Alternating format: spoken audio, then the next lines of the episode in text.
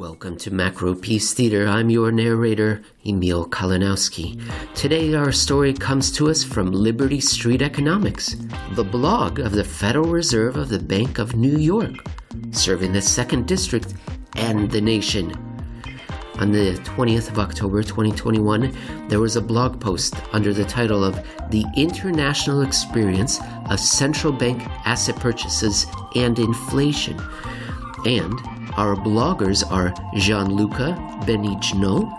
Let me try again. Gianluca Benigno and Paolo Pesenti. And what do they tell us? They take a look at the world and they say everyone's been doing QE. Everyone wants to have inflation, the central bankers. Does QE cause inflation? Why should QE cause inflation? Has QE caused inflation? Spoiler alert, why hasn't QE caused inflation? Recent inflationary pressures in the global economy have rekindled a debate on the link between money growth and price stability. Specifically, does rapid central bank money creation resulting from large scale purchases of government securities fuel inflationary spending by households and firms? We argue that there are many valid reasons to be skeptical about this textbook narrative. In this post, we look at the international experience with regard to asset purchases, money growth, and inflation dynamics in the pre COVID era in an attempt to draw lessons from the recent past. Most notably, we find that the view that large scale purchases of sovereign debt cause unmanageable inflationary pressures is not supported by the experiences of foreign advanced economies. As a matter of fact, despite the extent and duration of the quantitative easing programs in those economies, central banks face challenges in achieving their inflation objectives. Part 2 Background The global financial crisis of 2008 09 pushed major foreign advanced economies to reduce their official policy rates to historically low levels and provide extensive forward guidance on how long the rates would remain at their effective lower bounds. In addition, central banks in Japan, the United Kingdom, and the euro area embraced unconventional monetary policies, including quantitative easing, with purchases of long term public debt and, in some instances, private sector financial assets all with the objective of providing accommodation and meeting their respective inflation targets. Indeed, the Bank of Japan, the European Central Bank, and the Bank of England all share relatively similar policy objectives. The Bank of Japan Act states that the central bank's monetary policy should aim to achieve price stability, which is identified as a 2% year on year rate of change in the Consumer Price Index. The ECB, before its recent review of the monetary framework, defined price stability as a year on year increase in the harmonized index of consumer prices for the euro area of below but close to 2%. Similarly, the Bank of England sets monetary policy with the objective of reaching the government target of 2% for consumer price inflation. Moreover, all of these institutions operate within similar structural economic frameworks in which sovereign debt is issued in domestic currency and the exchange rate fluctuates freely. Part 3 Central Bank Balance Sheets and Asset Purchases. In engaging in QE operations, central bank purchase government bonds, financing the purchases by issuing bank reserves, thus increasing both the central bank's assets and liabilities. The following charts illustrate the pre COVID evolution of the selected central bank's balance sheets in major advanced economies. We note several similarities. First, there has been a large increase in the size of major central banks' balance sheets. The balance sheet of the Bank of Japan increased sixfold from the early 2000s, the ECB's balance sheet by approximately four times since 2009, and the Bank of England five times starting from the pre global financial crisis period. Second, given the nature of the QE operations, that is, buying mainly government bonds in the secondary market, these central banks have accumulated a sizable fraction of the domestic government debt. Indeed, by the end of 2019, the Bank of Japan held 43% of the outstanding government debt. The Bank of England held 32% of the debt, and the ECB held 24% of euro area government debt. By the year end 2019, the Bank of England's holdings of gilts represented approximately 53% of the change in outstanding gilts since December 2008. The Bank of Japan purchased more than the total change in national debt during the same period, namely 158%, while the ECB absorbed 72% of the increase in euro area sovereign debt. Finally, the increase on the asset side of the central bank's balance sheet was mostly matched on the liability side by an increase in the stock of excess reserves of the banking sector. In other words, total deposits for the Bank of Japan, liabilities to the euro area credit institutions for the ECB, and sterling reserve balance liabilities for the Bank of England. The aforementioned sizable upward changes in the share of government debt owned by central banks could point to widespread expectations of inflationary financing. Yet, there was no discernible upward movements in underlying inflation, as shown in the chart below, which summarizes the evolution of inflation for Japan, the euro area, and the United Kingdom. We plot both core inflation measures and headline inflation. Part 4 The rationale behind asset purchases. Central bank asset purchases aim to stimulate spending by influencing longer term interest rates. Lower interest rates boost durables consumption and investment spending, working to meet the inflation target as demand and prices increase. The mechanism of transmission can be split into a number of interdependent channels describing how QE is meant to promote spending. Specifically, central bank purchases of financial assets A lower both short and longer term rates, reduce term premia, and prompt agents to rebalance their portfolios thus supporting an easing in broad financial conditions. B. Provide a signal about the evolution of the policy stance. C. Create capital gains for households that hold these assets, thus boosting wealth. D. May make banks more willing to lend because the reserves created by asset purchases increase the availability of bank credit. While all these channels point to a moderately effective role of asset purchases in stimulating the economy, the international experience under consideration does not support the view that such purchases create a rise in inflation rates. Particularly compelling is the lack of evidence supporting the conventional interpretation of QE as related to the money multiplier approach. Let's briefly summarize the underlying logic. From an accounting point of view, the central bank creates additional excess reserves for the banking system when it buys government bonds, thus cr- increasing the monetary base, which consists of banknotes and bank reserves with the central bank. Banks get a new asset, central bank funds, that replaces the asset they sell.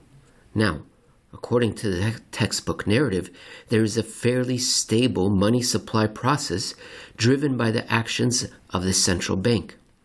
The key assumption is that both banks and money holding the money holding sector respond in a predictable way to an increase in the monetary base. The volume of broad money supplied to the economy is then determined as a multiple of the monetary base. According to this framework, therefore, the increase in reserves prompts banks to make more loans and create additional deposits equal to a multiple of this increase. The creation of additional deposits stimulates spending and drives up prices. The more massive the scale of asset purchase programs, the argument goes, the more upward pressure on prices. final chapter, the fall of money multipliers. But the international experience is that the large volume of reserves did not lead to a corresponding increase in broad money. Indeed, the evidence points to a large decline in the money multipliers. See the following chart. How can we interpret these recent experiences? One perspective builds upon what is referred to as the endogenous money approach. According to this logic, banks' lending is not dictated by reserves, but by the extent to which commercial banks are willing to extend loans to their customers based on the profitability of those loans, regulatory considerations, and the creditworthiness of customers. From an economic logic perspective, the reason that commercial banks might be reluctant to lend deposits on the extent to which they assess they are, they are creditworthy customers, so that the return on their loans is larger in risk adjusted terms that the return than the return on reserves. Other formal constraints on bank lending stem from the capital requirements that relate to quantity and quality of the assets that banks must hold to fulfill regulatory obligations.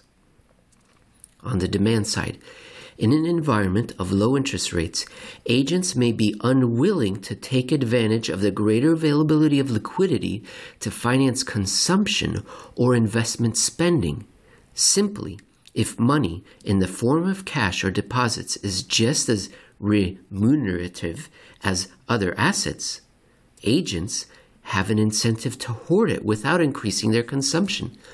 Similarly, firms might not invest if they expect sales to be depressed, resulting in a low demand of loans by the private sector. In this case, money velocity falls and money multipliers shrink central bank liabilities increase considerably, but nominal spending does not. According to this approach, the international experience does not suggest that quantitative easing is necessarily inflationary. Instead, it will be challenging to observe inflationary pressure associated with central bank reserves growth in a world of low natural interest rates related to demographic and structural drivers, other structural drivers. Whether these lessons shed light on the post COVID environment will depend, among other factors, on how the gap between aggregate supply and demand will be closed and to what extent fiscal policy over the medium term may boost aggregate demand and natural real interest rates possibly offsetting the high propensity to save by the private sector. Thank you for listening to this episode of Macropiece Theater. This was an excellent piece. It offers an insight into the thinking of the people and in charge of monetary policy. And there's uh, several conclusions we can draw from this. One, A, they're only saying QE is not inflationary because it's a conspiracy and they want to drive inflation rates higher and destroy savings. That's one possible explanation, right? Because you know that's a, a lot of good people believe that there's a conspiracy, the central banks are evil and they're they're corrupt, etc., etc. Uh, it's not an unreasonable unreasonable uh, statement belief. I'm not going to dismiss that. I don't believe that, but I can understand where people are coming with, from with that. Very interesting, though, the other possibility is these authors are telling us that the central banks are not central, that reserves, no matter all the action by the central bank, first has to be filtered through banks.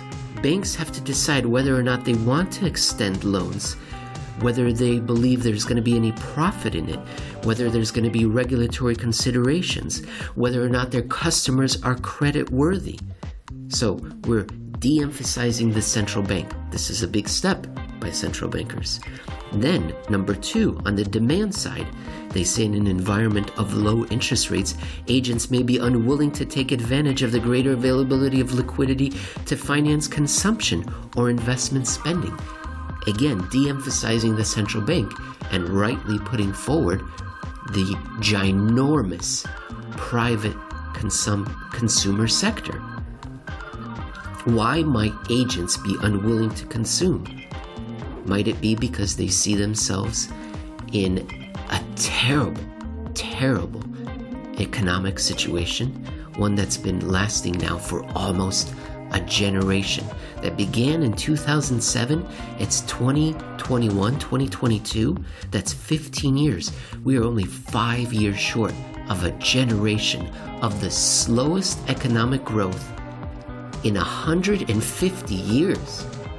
And not only that, we keep having shocks every few years. So you're really going to go out there, go bananas, and go crazy and go spend because somebody's creating bank reserves out the wazoo?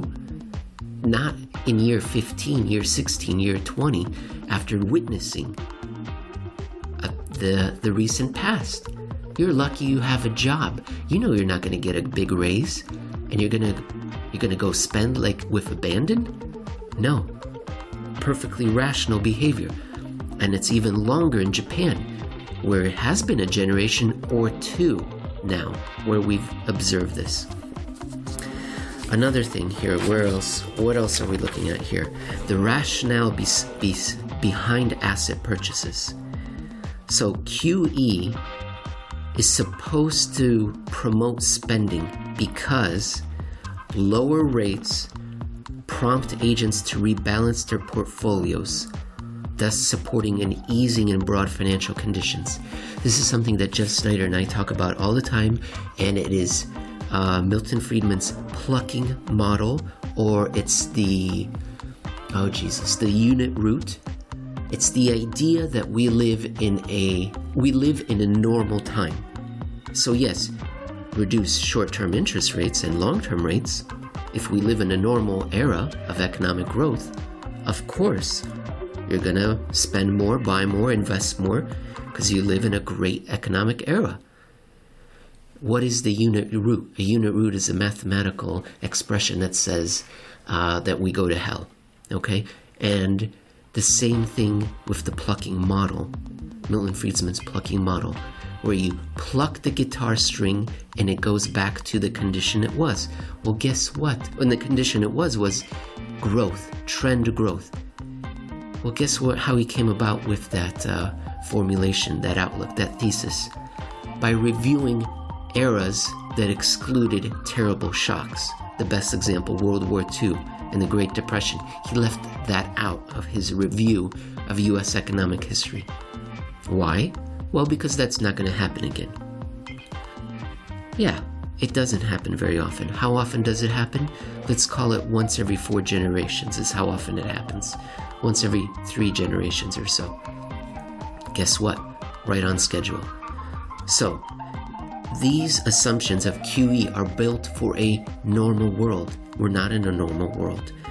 Number two here, provide a signal about the evolution of policy stance.